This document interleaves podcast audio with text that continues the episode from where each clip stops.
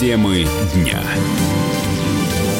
Вы слушаете радио «Комсомольская правда» в студии Игорь Измайлов о скандалах. Блогера Екатерину Диденко, на вечеринке которой три человека, трое погибли в бассейне сухим льдом, затравили в интернете. Пользователи возмущают, что провизор и, как она сама себя называет, аптечный ревизора не знала об опасных свойствах сухого льда. Теперь они сомневаются в том, что девушка действительно разбирается в лекарствах, о которых столько пишет. 28 февраля компания из 18 человек отмечала день рождения в одном из банных комплексов столицы вечером. Одним из сюрпризов праздника стали 25 килограммов сухого льда, которые выспали прямо в бассейн. При контакте с водой он выделяет дым, который стелится по полу. Кислород э, уходит наверх, внизу ничего не остается. Дышать просто нечем, только углекислый газ. Но именно вот эта ситуация и представляет главную опасность. Как понятно из видео, которое появилось в интернете, никто из участников праздника даже и не подозревал о том, что может что-то произойти. Хотя производители уверяют, что предупреждали, и в том числе и мужа, погибшего мужа Диденко, о том, что реакция может быть крайне опасной для здоровья. Екатерина окончила Пятигорский фармакологический университет. По образованию она провизор и до декрета работала в аптеке. Однако из чего состоит сухой лед и как повлияет на, как он может повлиять на, на людей, она почему-то не знала. Каждый фармацевт обязан знать, какие химические соединения опасны для человека, уверен доктор химических наук Генрих Эрлих обязан знать. Это любой школьник должен знать. Что такое сухой лед, то, что это твердый СО2, это, в общем-то, должен знать любой школьник. Даже не то, что провизор, который, в общем-то, проходит химию в своем этом самом фармацевтическом техникуме или что там она заканчивала. Вот массу электрона можно не знать, но это нормально. Вот сейчас очень часто показывают химические опыты в разных аудиториях. Я уж не говорю о Ютьюбе, где огромное количество роликов. Но в аудиториях всегда эти опыты, почему-то их очень любят показывать, когда значит, сухой лед бросают в воду там или еще в какие-то там жидкости. То есть это действительно показывают очень часто и, и в принципе должны объяснять, что при этом вы, выделяется углекислый газ. Если этого не объясняют, это тоже ужасно, но вот я видел пару таких представлений, там вроде говорят, что это СО2 выделяет. То есть это такая вещь совершенно распространенная. Кроме этого, людей возмущает, что девушка, потерявшая мужа, продолжает выкладывать сторис. В последних записях она плачет и просит психологической помощи. При этом на видео наложены фильтры и сделаны продуманные подписи, да и макияж на месте. Психолог Павел Живниров считает, что такое поведение абсолютно нормально. Когда люди попадают в такие ситуации, для них их подписчики – это не просто как незнакомые им люди, это определенная аудитория, с которой этот блогер довольно-таки давно коммуницирует и взаимодействует, и получает уже от них уже какую-то поддержку, какие-то советы, какое-то отношение. И то, что так происходит, это не связано с помешательством как таковым, потому что в чем помешательство? В общении с людьми нету такого помешательства. Мы все всегда хотим чтобы нас люди поддерживали, чтобы нас люди оберегали, чтобы нам говорили хорошие, приятные вещи. Здесь, скажем так, просто это способ, некий способ. Она могла обзванивать всех своих близких по телефону и тратить на это время, а могла просто выложить такой сторис и потом дальше сидеть, плакать и читать комментарии, что люди пишут, как они ее поддерживают, чтобы немножко успокоиться, увидеть некое будущее у себя, что все не все закончено и так далее. А это просто попытка точно так же поделиться своим горем горем с близкими людьми. Просто в этом случае близкие – это те, с кем ты давно общаешься через социальные сети. Однако подписчики Екатерины Диденко так не считают. Они критикуют блогера за карикатурность и неестественность страданий на видео. Доцент кафедры социальной психологии СПБГУ Татьяна Янчева считает, что в России пока не сформировалось отношение к скорби в новых реалиях. Это естественная реакция. Пока еще в нашей культуре такое поведение, в общем, не очень свойственное людям. Не большинством разделяется вот эта потребность или желание. Возможно, что это запрос на поддержку, вот как раз у этой женщины. Но людьми это читается как то, что эта ситуация используется для пиара, чтобы привлечь внимание, да, получить какие-то там реакции на свою трагедию. Это, в общем, не очень свойственно нашей культуре. То есть сказать бы, что это вот люди, вот в данном конкретном случае, что люди стали настолько жестокие. Люди стали более агрессивны, да, люди озлоблены э, больше, может быть, чем раньше в силу ну, объективных обстоятельств, неопределенности, динамичности, с которой невозможно справиться. Это повышает агрессию всегда. Делом занялся Следственный комитет. Статья о причинении смерти по неосторожности двум и более лицам. Глава ведомства Александр Бастрыкин поручил руководителю столичного главка взять расследование дела под личный контроль. 25 лет назад, четверть века, погиб Владислав Листьев. Э, всего за несколько лет он прошел путь от рядового журналиста молодежной редакции до телевизионного кумира, тогдашнего кумира э, страны и гендиректора ОРТ, самого крупного и влиятельного телеканала тех лет. Его убили выстрелом в голову в подъезде собственного дома.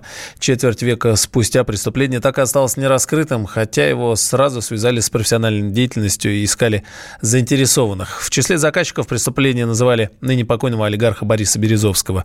Дело передали под личный контроль Сергея Степашина, который в то время возглавлял Федеральную службу контрразведки. Ну, вот как сегодня он вспоминает о том расследовании. Все, что можно было сделано тогда, в той истории, в той ситуации. По крайней мере, было очевидно и понятно, кто и зачем, это, что это сделал. Вот. И ни в коей степени это было не связано с тем, что кто-то решил задушить средства массовой информации. Вот это бред полный, абсолютно. Потому что именно тогда была попытка доказать, что вот зажимают СМИ, как так, мы сейчас будем тут с вами командовать, дорогие друзья. Да, Влада Листьева жалко по-человечески. Красивый, прекрасный журналист.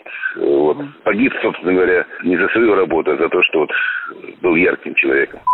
Сергеем Степашиным говорил мой коллега, корреспондент «Комсомольской правды» Александр Гамов. Сейчас он на связи с нашей студией. Александр Петрович, здравствуйте.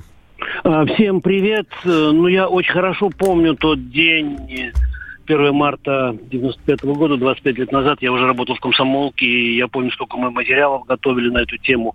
Это был, конечно, шок. Вот. Накануне этой печальной даты мы пообщались и с Юрием Скуратовым, э, экс-генпрокурором России. Он приезжал к нам сюда в редакцию. Вот. И вчера я поговорил с Сергеем Степашиным. И вы знаете, сделал такое открытие, что вот чем дальше, тем откровеннее становятся э, политики, которые тогда были задействованы э, в расследовании дело об убийстве Влада Листьева. Э, ну, я э, просто объясню, что э, ФСК или Федеральная служба контрразведки это ФСБ нынешнее, Степашин возглавлял, и я напрямую вчера у него спрашивал, вы, уважаемый радиослушатель, мог прямо на сайте полностью послушать и почитать наше э, интервью. А почему, почему, э, если вы э, э, через месяц, это очень быстро вышли на Березовского, как говорит Степашин, и то же самое, в принципе, подтверждал Скуратов. Почему же вы дали ему уехать э, в Лондон? Почему вы э, позволили ему скрыться? И вы знаете, вот все сходятся в, на каком выводе? Просто мы сейчас, у нас другая страна. Вот Путин говорил, что мы живем в другой стране.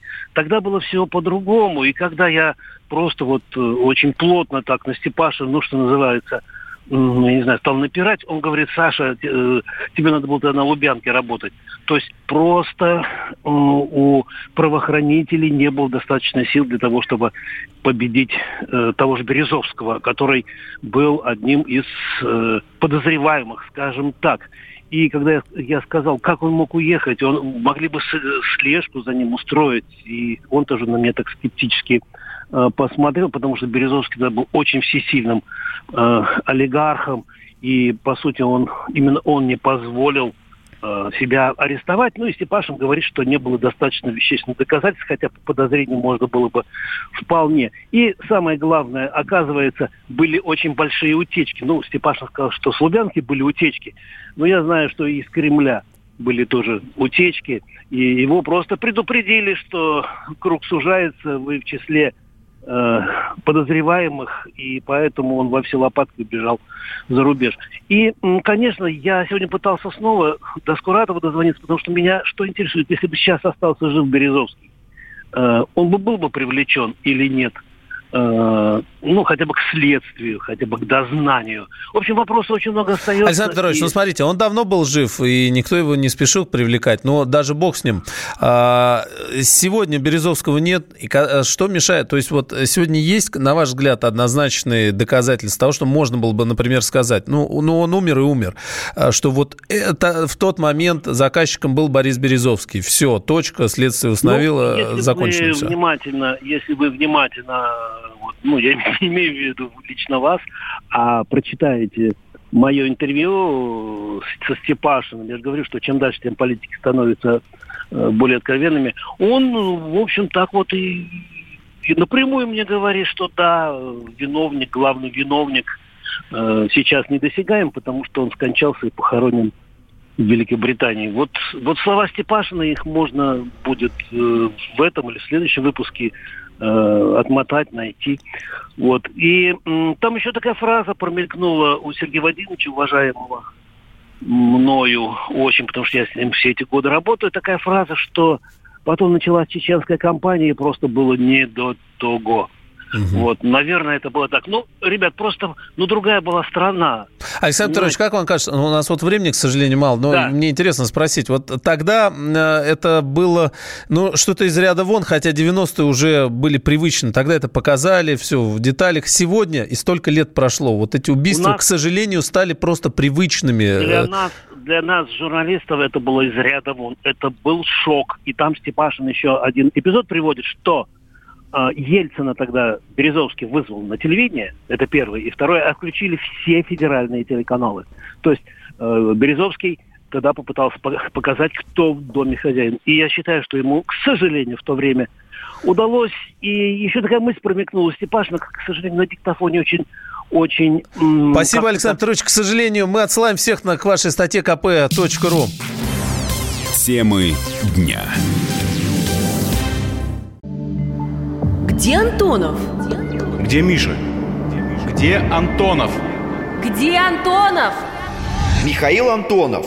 Куда он делся? А я никуда не делся. Теперь каждый день с полудня до 15 часов по московскому времени я с вами, а вы со мной. Политика, экономика, мировые и региональные новости, музыка – все это в программе WhatsApp страна Так что встречаемся в эфире.